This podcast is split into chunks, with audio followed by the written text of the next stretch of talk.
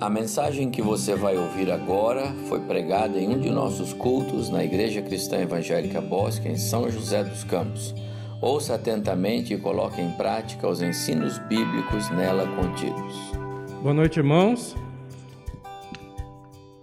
É uma alegria muito grande poder estar aqui, sabendo que esse não é o nosso último domingo com vocês aqui no Brasil. É, é realmente é, um, é, uma alegria enorme para nós. É, é, é, difícil descrever, mas é muito bom. É muito bom poder estar aqui. Eu só queria dizer que eu estava tentando vir de, de roupa social, de gravata, mas a hospitalidade da minha sogra está sendo muito boa. Aí eu tive que apelar para a camisa africana mesmo, porque foi a que serviu. Mas realmente é uma alegria muito grande poder estar aqui, poder rever os irmãos, é, é especial para nós. Acho que a Elaine tem algo para dizer também. Boa noite, irmãos. Para mim também é uma alegria muito grande estar aqui com vocês. Eu quero aproveitar a ocasião e agradecer a todos que têm orado pela minha mãe. É, tem sido um momento difícil, né, que ela tem passado, mas é, logo no começo, quando eu cheguei, parecia mais difícil e agora ela parece já um pouco bem melhor. Agradeço muito a todos que têm orado pela saúde dela. E como o pastor disse, né, nós atrasamos um pouquinho a nossa, o nosso retorno, porque Moçambique agora é, a terceira onda chegou lá agora, né? Então os casos estão muito intensos lá, tudo foi fechado novamente e nós iríamos chegar lá para ficar trancados também, né? Então, com isso nós conseguimos atrasar um pouquinho. E não preciso nem dizer que minha mãe ficou muito feliz, né? É, ela já mandou comprar mais leite moça para fazer mais pudim de leite. Ela realmente quer me engordar. Ah, um outro motivo que nos fez ficar é que, desde o ano passado, a Elaine vinha lutando com uma anemia e ela foi agora no médico. A médica, é, através dos exames, percebeu que a anemia estava muito severa e indicou para ela, então, é, injeções de ferro é, na veia. Então, a gente entendeu, conversando com a médica, que seria melhor estarmos aqui no Brasil, enquanto ela recebe essas injeções. E também assim eu vou conseguir tomar a segunda dose é, da minha vacina antes de, antes de ir para Moçambique. Então, basicamente são esses os motivos. Eu também queria, queria muito estar aqui no final do mês, é, para esse culto especial que vamos ter aqui. Eu não sabia se é, era, uma, era um culto surpresa, mas ontem eu vi é, numa mídia social a comunicação, então a gente também queria muito estar aqui, e, e então esses três motivos. E é claro, estar no Brasil, com os irmãos seria muito especial para nós. Mas não posso esquecer o motivo que eu estou aqui essa noite, e para mim é um motivo especial porque é um, é um momento em que eu quero apresentar, entregar para os irmãos um relatório daquilo que aconteceu nesses últimos dois anos, dois anos e meio. Nós estivemos aí envolvidos com a pandemia, né? Viemos do ciclone, depois da pandemia, o meu computador, nesse meio tempo, quebrou e eu não consegui produzir muito material. Mas antes do meu computador dar trabalho, eu consegui fazer um vídeo. E eu queria compartilhar esse vídeo com vocês, só um minutinho. Lembrando sempre que o que eu vou mostrar para os irmãos, o que eu vou compartilhar com os irmãos, não é o meu ministério com, com a Elaine, é o nosso ministério, meu, de Elaine e de todos vocês. Cada um de vocês que ora por nós, que contribui, que oferta, que investe tempo é, fazendo alguma coisa em prol da obra missionária, você também tem parte nesse ministério. Então, esse vídeo que vocês. Talvez você não esteja lá. Na verdade, eu também quase não apareço no, no filme, mas foi eu que fiz, estava lá. É, mas todos nós, todos nós temos parte nesse, nesse ministério. Então, só quero apresentar para vocês que ainda não foram lá, mas estão aqui segurando a corda que, que tem acontecido nesses últimos dois anos. Pode, por favor, compartilhar o vídeo.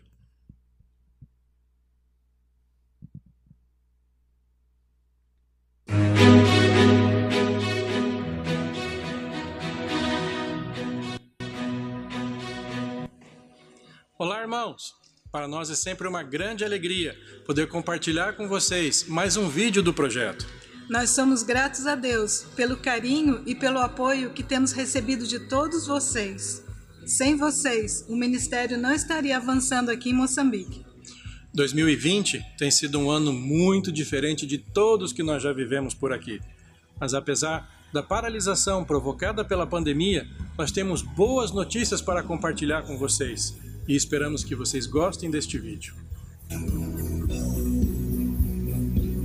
O Instituto Bíblico do Dondo, que é a nossa escola para jovens e pastores e líderes.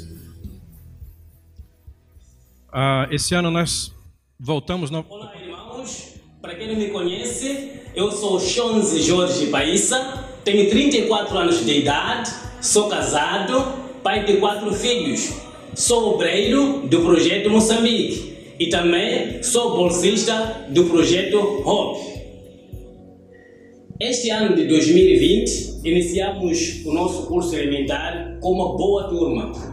As aulas estavam decorrendo na capela, pois precisávamos reconstruir as nossas salas de aulas que foram destruídas pelo ciclone. Em março chegou a pandemia e as nossas aulas foram paralisadas. Desde então, estamos nos dedicando a reconstruir as nossas salas de aulas já estamos nos preparando para o ano letivo de 2021. Por favor, ore para que Deus envie alunos e para que sejamos aprovados na expensão sanitária que nós vamos receber no início do ano. Que Deus possa vos abençoar. Tchau. Nós tivemos as duas inspeções, fomos aprovados nas duas inspeções e começamos esse ano com 19 alunos.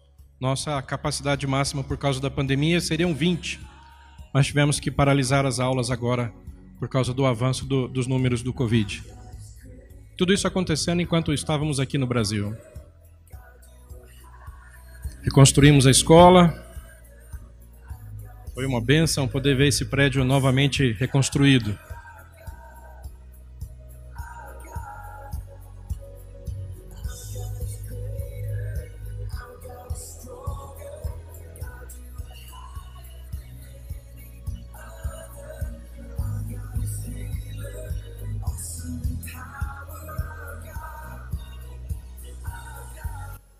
A paz do Senhor, irmãos. Meu nome é Rosa Caetano Michione, tenho 24 anos de idade, sou solteira e moro eu e a minha sobrinha numa casa que eu recebi do projeto e sou como uma missionária educadora do PEP e IBD. Durante esse tempo da pandemia, nós conseguimos reconstruir a nossa sala de aula Estamos nos preparando para o ano letivo de 2021.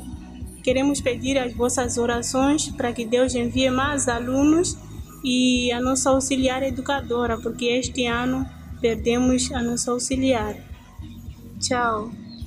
Nós também fomos aprovados nas duas inspeções sanitárias para o PEP.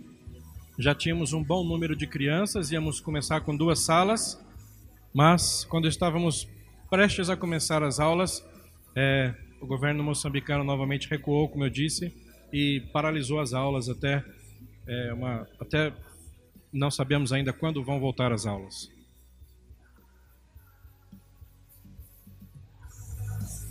Saúdo aos irmãos na bendita paz do Senhor. O meu nome é Antônio Carlos Jaculiva, tenho 43 anos de idade, sou casado, pai de seis filhos. Sou pastor da Igreja Batista e sou pedreiro de profissão há 15 anos atrás. Sou bolsista é, de Hope e sendo eu pedreiro de profissão, fazendo o curso de engenharia civil, para mim é uma grande bênção porque vai me abrir as portas ou vão se abrir as portas para mim então, é grande bênção para minha família e quero agradecer, agradecer bastante à Igreja Brasileira. Muito obrigado.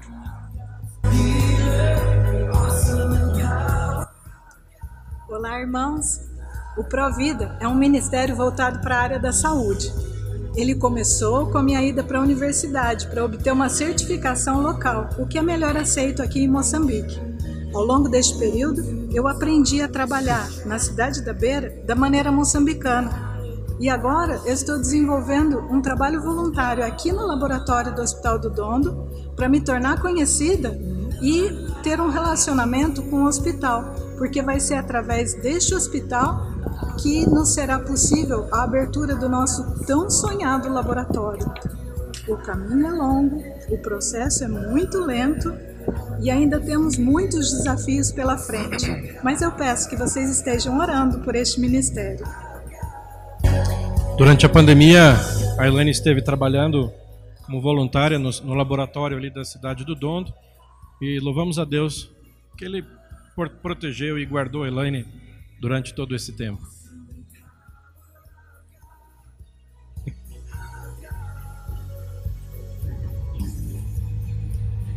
Com o ciclone, conseguimos algumas ofertas. Bom, Olá. vamos, deixar o Chico falar. Sou Chico Antônio Caixão, tenho 37 anos de idade, sou pai de seis filhos, sou casado, sou obreiro Projeto Moçambique. Com o ciclone, as nossas casas caíram. Foi um momento muito difícil. E neste momento, com o apoio que nós recebemos, reconstruímos as nossas casas. E estamos muito felizes com com as novas casas que nós construímos. Tchau. Com a destruição causada pelo ciclone, nós conseguimos reservar um pouco das ofertas que foram feitas pela TIM dos Estados Unidos para reconstruir a casa dos obreiros do projeto. Então, conseguimos reconstruir nove casas para os nove obreiros que nós temos, todas casas de alvenaria. É claro que uma casa de alvenaria lá não é igual a uma casa de alvenaria aqui, mas uh, quando saímos de, quando deixamos Moçambique agora para vir para cá, nós entregamos a última casa da Amélia. Foi realmente algo muito especial para nós. É, porque logo de... Irmãos, pode pode ir. gostaríamos de compartilhar com vocês Logo depois do- alguns motivos de oração. Em 2021, temos o Pode- desejo pode de ir ao Brasil, cortar. Não só para visitar os irmãos, mas também para Logo depois do, do ciclone Idai, da pandemia, no final do ano passado e no começo desse ano ainda tivemos mais, mais dois ciclones. E não tiveram a mesma intensidade do Idai, mas provocaram algum estrago. Mas foi uma bênção a gente poder chegar para os obreiros e no dia seguinte poder olhar para os olhos deles e ver que eles estavam felizes, que eles tinham casa. Não sei aqui quem já teve a experiência de passar por um ciclone, mas realmente é algo que é muito intenso.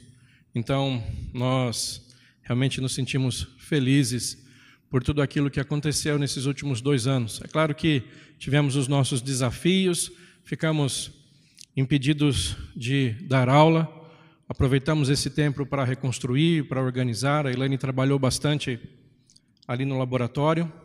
Os nossos alunos do Hope tiveram muitas dificuldades e ainda estão tendo muitas dificuldades, porque eles não, não, não são familiarizados com esse ambiente de internet. Mas foi um tempo muito especial em que eu pude mergulhar realmente na leitura da palavra e meditar é, de uma maneira muito mais profunda do que geralmente eu tenho tempo. Ah, aprendi a acordar de madrugada para poder ler e orar, e eu tenho feito isso já há alguns anos e tem sido muito especial para mim. Até porque quando o dia amanhece lá em Moçambique, a gente começa a trabalhar muito cedo, então se eu não fizer isso, eu não vou ter meu tempo com o Senhor. Mas o que eu queria compartilhar com vocês essa, essa noite é algo muito especial que Deus falou ao meu coração, que Ele me confrontou, e eu queria compartilhar com vocês. Queria convidar você é, para abrir a tua Bíblia, lá em 2 Crônicas, capítulo 21. 2 Crônicas, capítulo 21.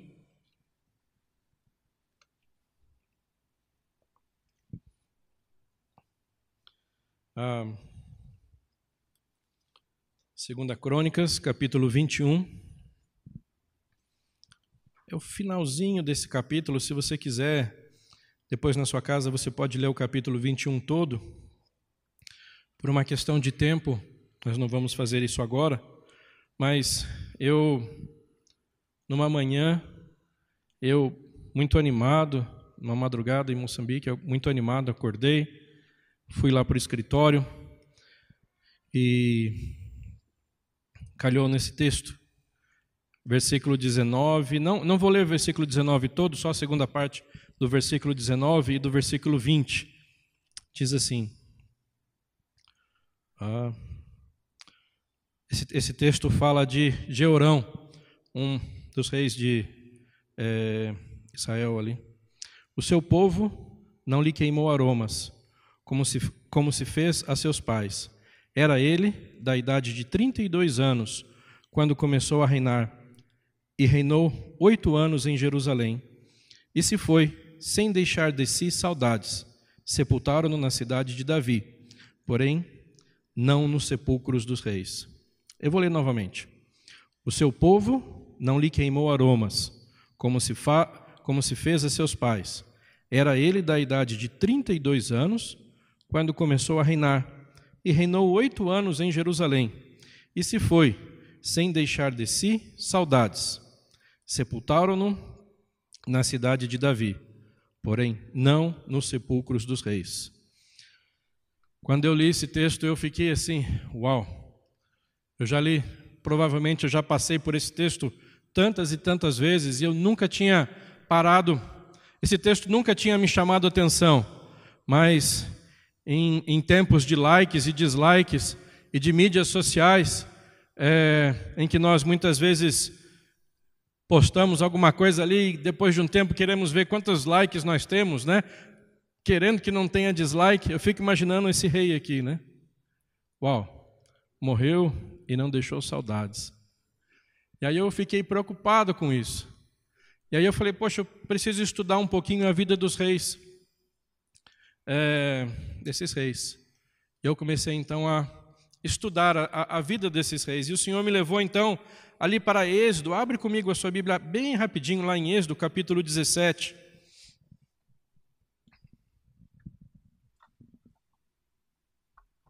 Nós vamos.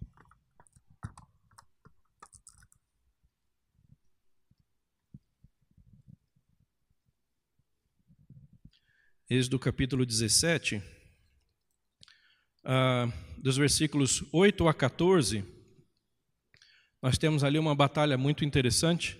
Eu vou ler para os irmãos, bem rapidamente.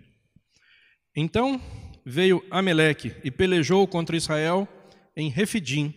Com isso, ordenou Moisés a Josué: Escolhe-nos homens e saia a peleja contra Ameleque. Amanhã estarei eu no cimo do outeiro, e o bordão de Deus estará na minha mão. Fez Josué como Moisés lhe dissera, e pelejou contra Ameleque. Moisés, porém, Arão e Ur subiram ao cimo do outeiro. Quando Moisés levantava a mão, Israel prevalecia.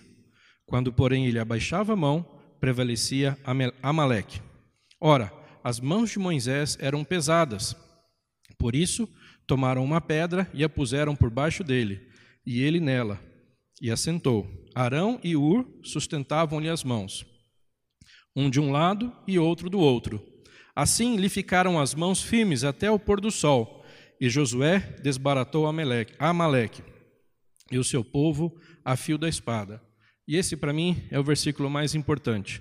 Então disse o Senhor a Moisés: Escreve isso para a memória num livro e repete-o a Josué, porque eu hei de riscar totalmente a memória de Amaleque de debaixo do céu.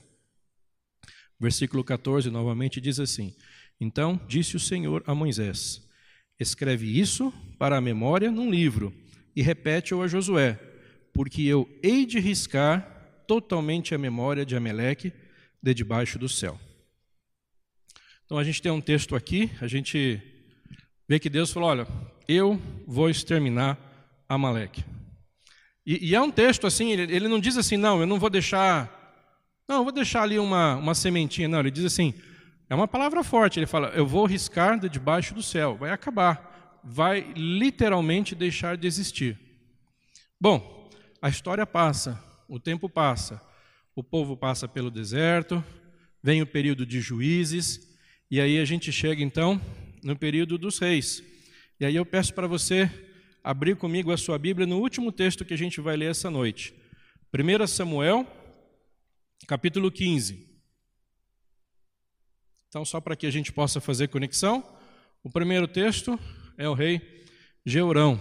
Ele veio depois de Saul, mas o que me impressiona é que ele foi um rei que não deixou saudades. Está ali na frente.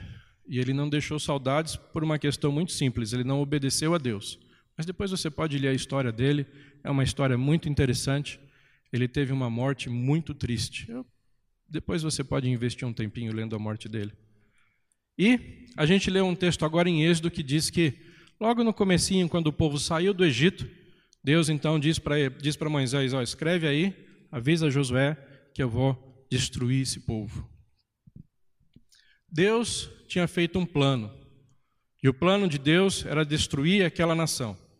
Aí a gente vem aqui para 1 Samuel, é, capítulo 15, dos versículos 18 a 23.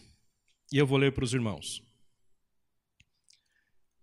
Bom, na verdade, a história aqui começa é no, cap... no, no, no versículo 1 do capítulo 15.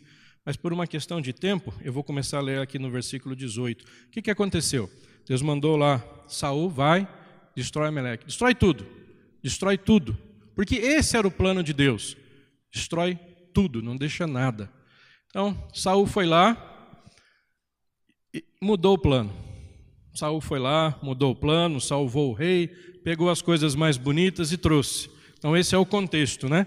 E aí então Samuel chega, e ele começa a ouvir uns barulhos ali, e aí ele questiona então Saul.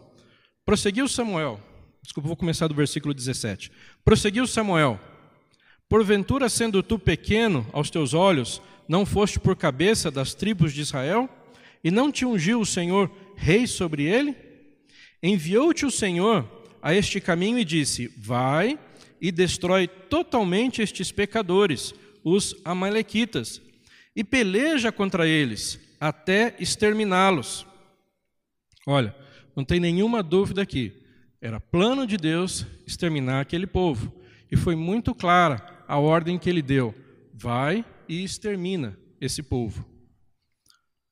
Porque, pois, não atentaste à voz do Senhor, mas te lançaste ao, des ao despojo, e fizeste o que era mal aos olhos do Senhor, então disse Saul a Samuel: pelo contrário, dei ouvidos à voz do Senhor e segui o caminho pelo qual o Senhor me enviou. E trouxe a Agag, rei de Amaleque, e os amalequitas, os destruí totalmente.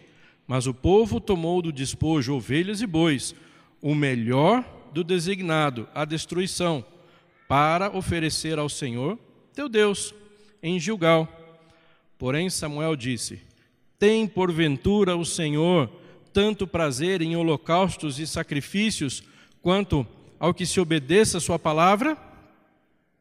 Eis que o obedecer é melhor do que sacrificar, e o atender melhor do que gordura de carneiros.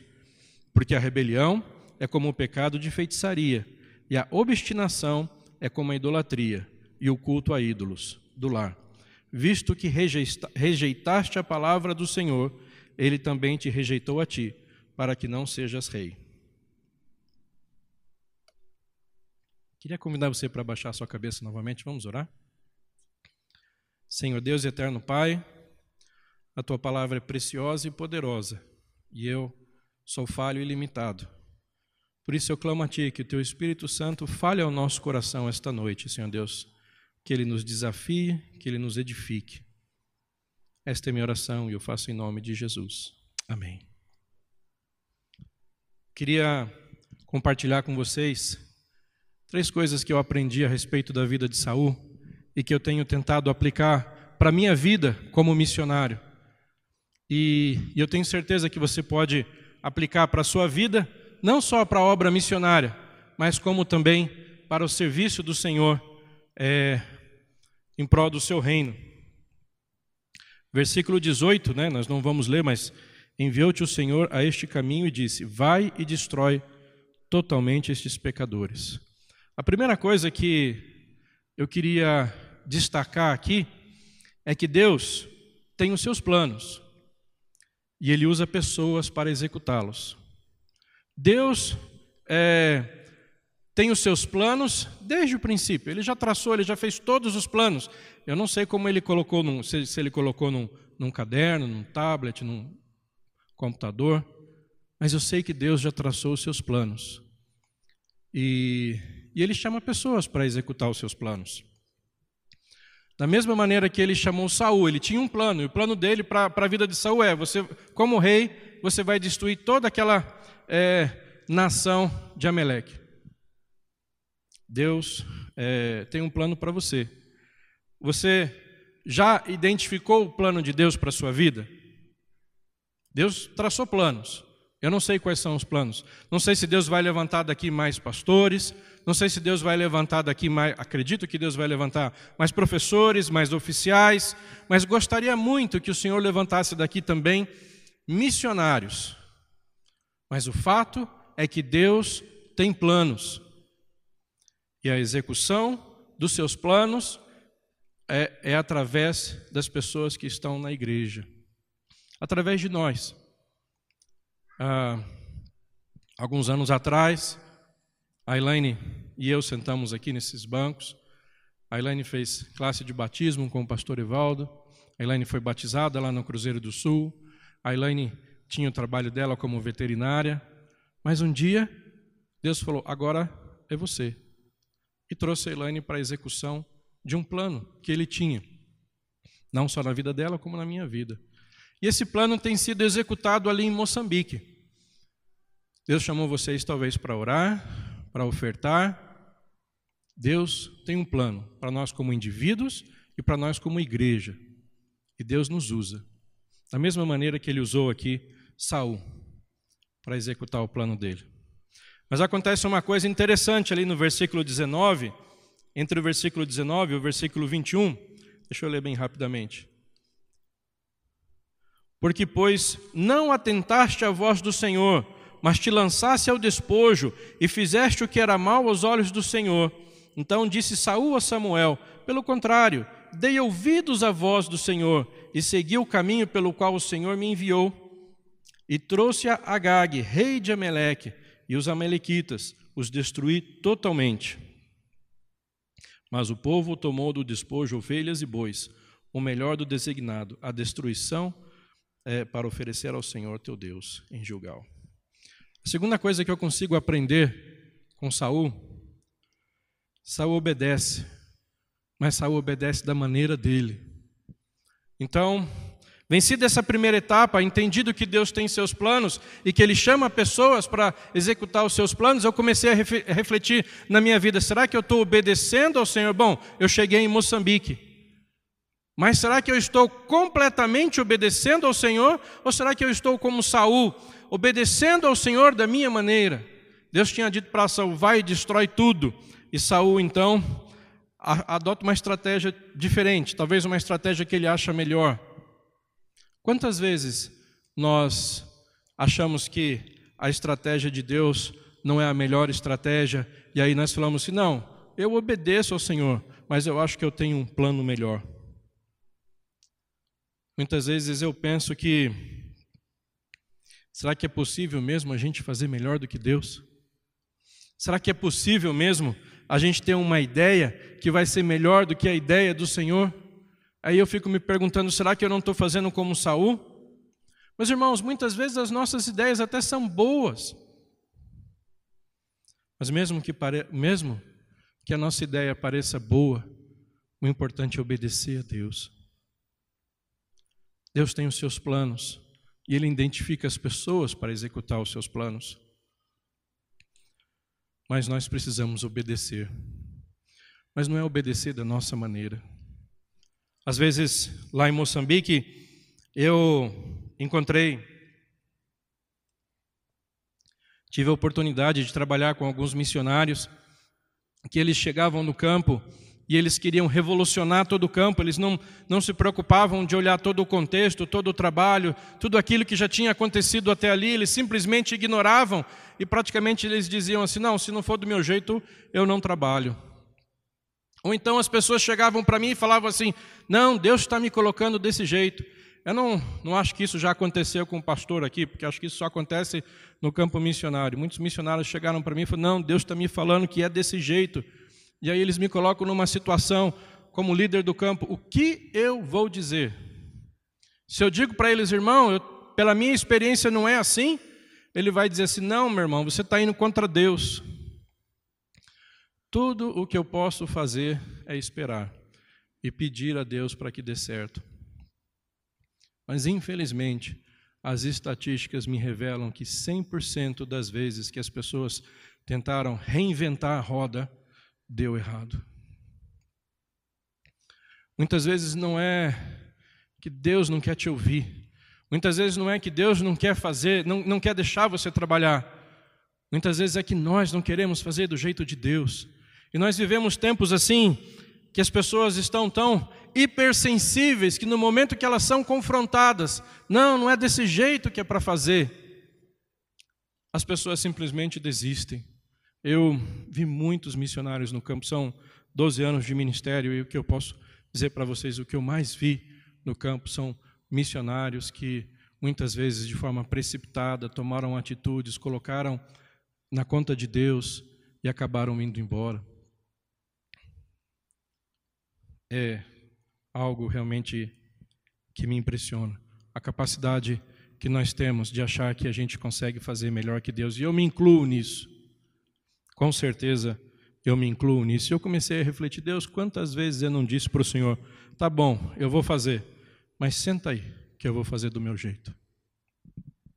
Saul fez isso.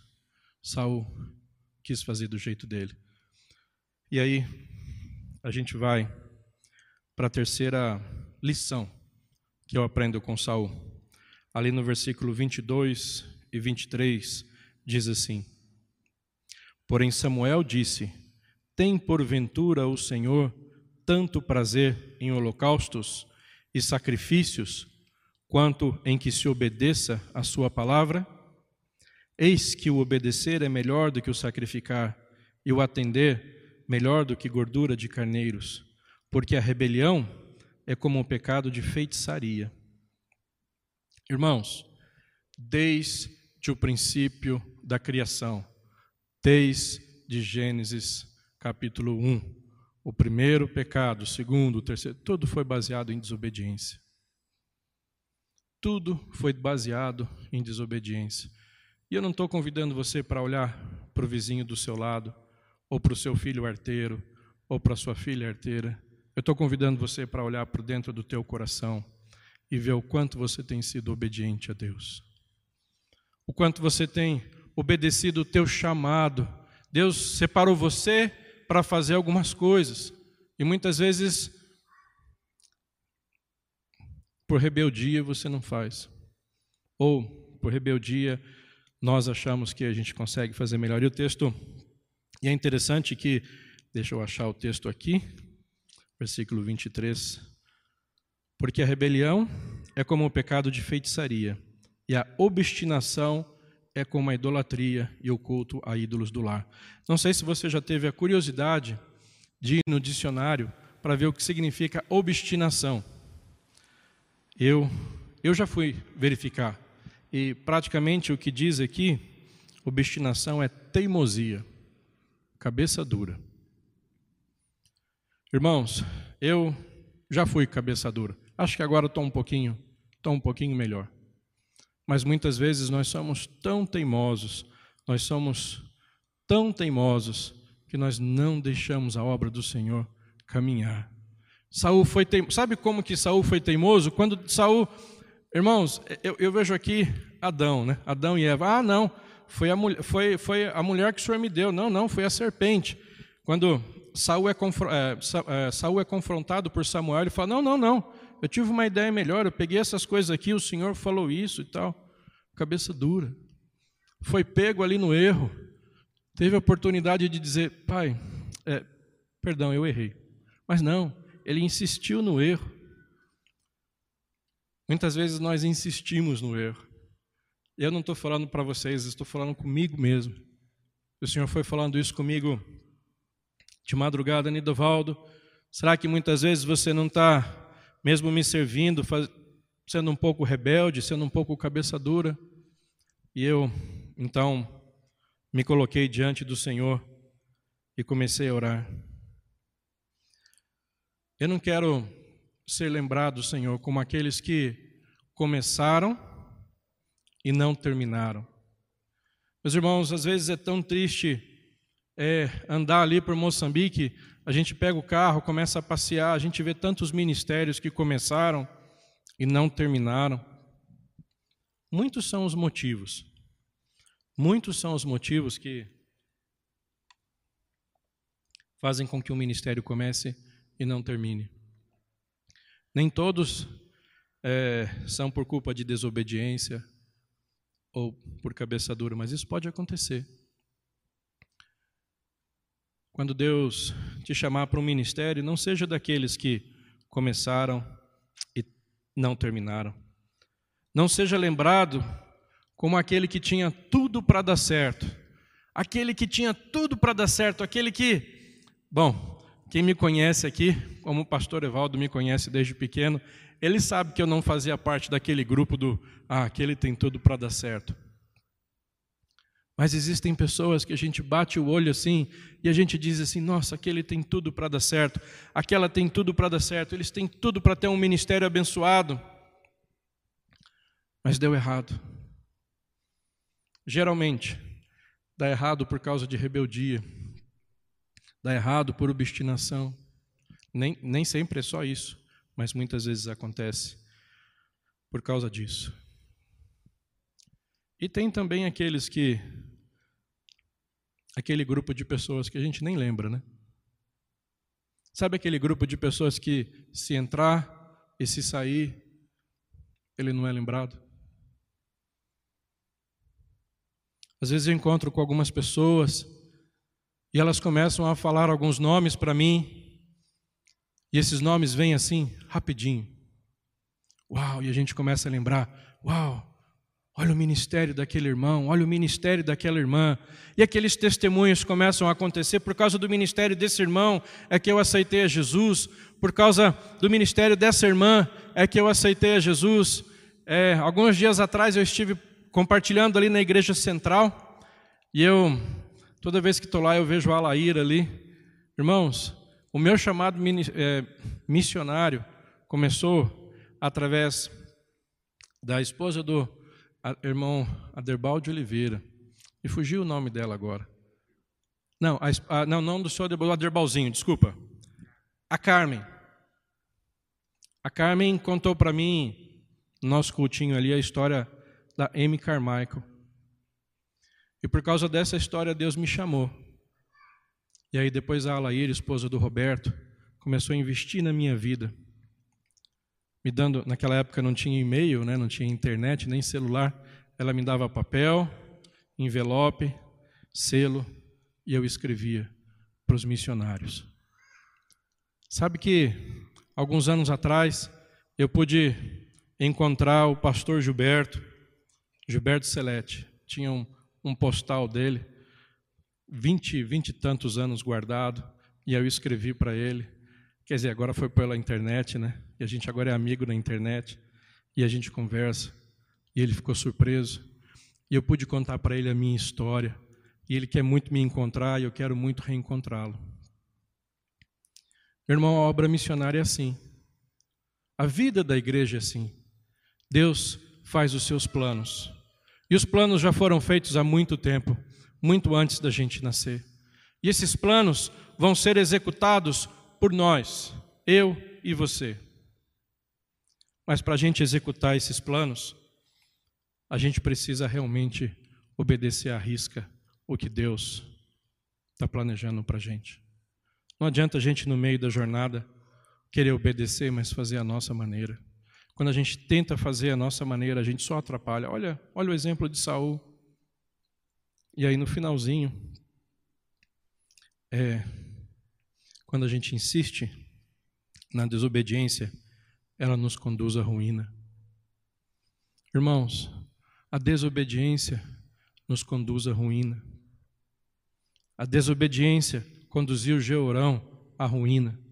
A desobediência conduziu Saul à ruína. E a desobediência continua conduzindo pessoas à ruína. Vamos obedecer ao Senhor. Vamos fazer parte do plano de Deus. Essa noite, antes de você dormir, coloque-se diante do Senhor. Diga a Ele: Olha, eu quero fazer parte dos teus planos. Não sei ainda quais são os teus planos para mim, não sei ainda quais são os teus planos na obra missionária ou no serviço da igreja, mas eu quero fazer exatamente como o Senhor quer. Eu não quero ter o fim que Saul teve, eu não quero ter o fim que Jeorão teve, eu não quero ter o fim que muitos outros tiveram, mas eu quero ser lembrado. Meu irmão, que, que Deus te abençoe muito essa noite. Que você se sinta da mesma forma que eu me senti desafiado pela vida de Saul, que você se sinta desafiado a servir ao Senhor, não através dos seus planos, mas através dos planos de Deus para a sua vida, porque isso é o que importa. Nós podemos ter muitas desculpas, mas o que importa é obedecer ao Senhor, o que importa é estar no centro da vontade do Senhor. Não importa o tamanho do ministério que Deus tem deixado para você. Eu me espanto com o ministério de Estevão. Ele segurou a capa de Samuel, foi apedrejado e pediu para que Deus é, não imputasse esse pecado na vida de, daqueles que o apedrejavam. Mas esse foi o ministério de Estevão e Deus o honrou. E o ministério dele está escrito aqui nesse livro. Não perca tempo. Procure em Deus quais são os planos dele para a sua vida. Quem sabe daqui a alguns anos nós vamos ter mais um missionário aqui. Mais pastores, mais oficiais, mais professores. Que Jesus Cristo ainda não voltou, mas ele vai voltar. E a gente precisa compartilhar a palavra de Deus.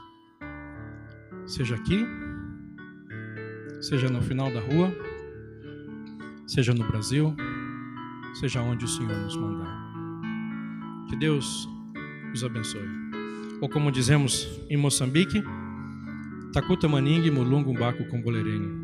Muito obrigado e que Deus os abençoe.